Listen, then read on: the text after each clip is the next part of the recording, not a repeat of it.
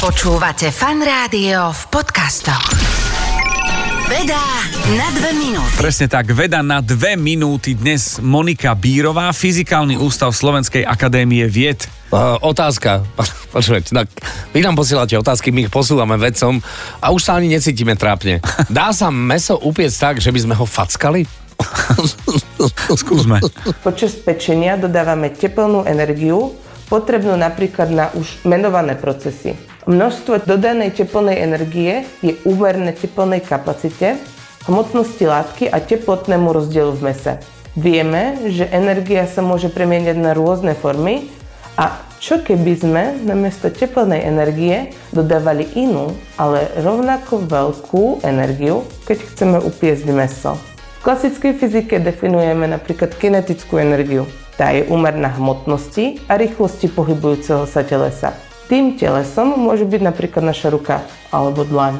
Dajme do rovnosti tepelnú a túto mechanickú energiu. Ak dosadíme do rovnosti reálne hodnoty, po niekoľkých medzivýpočtoch sa dostaneme ku počtu úderov našej ruky po mese. Výsledné číslo vás možno prekvapí, je na úrovni 100 tisícov úderov rýchlo po sebe. Fú, vy kým dáte veľmi obed. rýchlo posúva. Čo si taký zničený? No, piekol som krkovičku. Čo ti šlape? Veď to je super otázka, aj super odpoveď. Príde Tommy Kid, budeme, budeme Grilovať. no. OK. Otázka znie teda, mohli by sme inak upiecť meso? Zvuk je mechanickým vlnením a tiež prenáša energiu. Teoreticky viete zohriať večeru tým, že budete po nej kričať. Ale všetky doteraz spomínané spôsoby Mega, sú síce mega. fyzikálne možné, ale v reálnom živote naďalej odporúčam používať konvenčné spotrebiče na to určené. Á, Máme Keď zavoláš krevety. si cez Klovskej, ukryž mi jednu fašírku. no, no. Ďakujem, stačí mi medium rare. To je neuveriteľné. To je bomba. Monika, super, teda pani Bírová.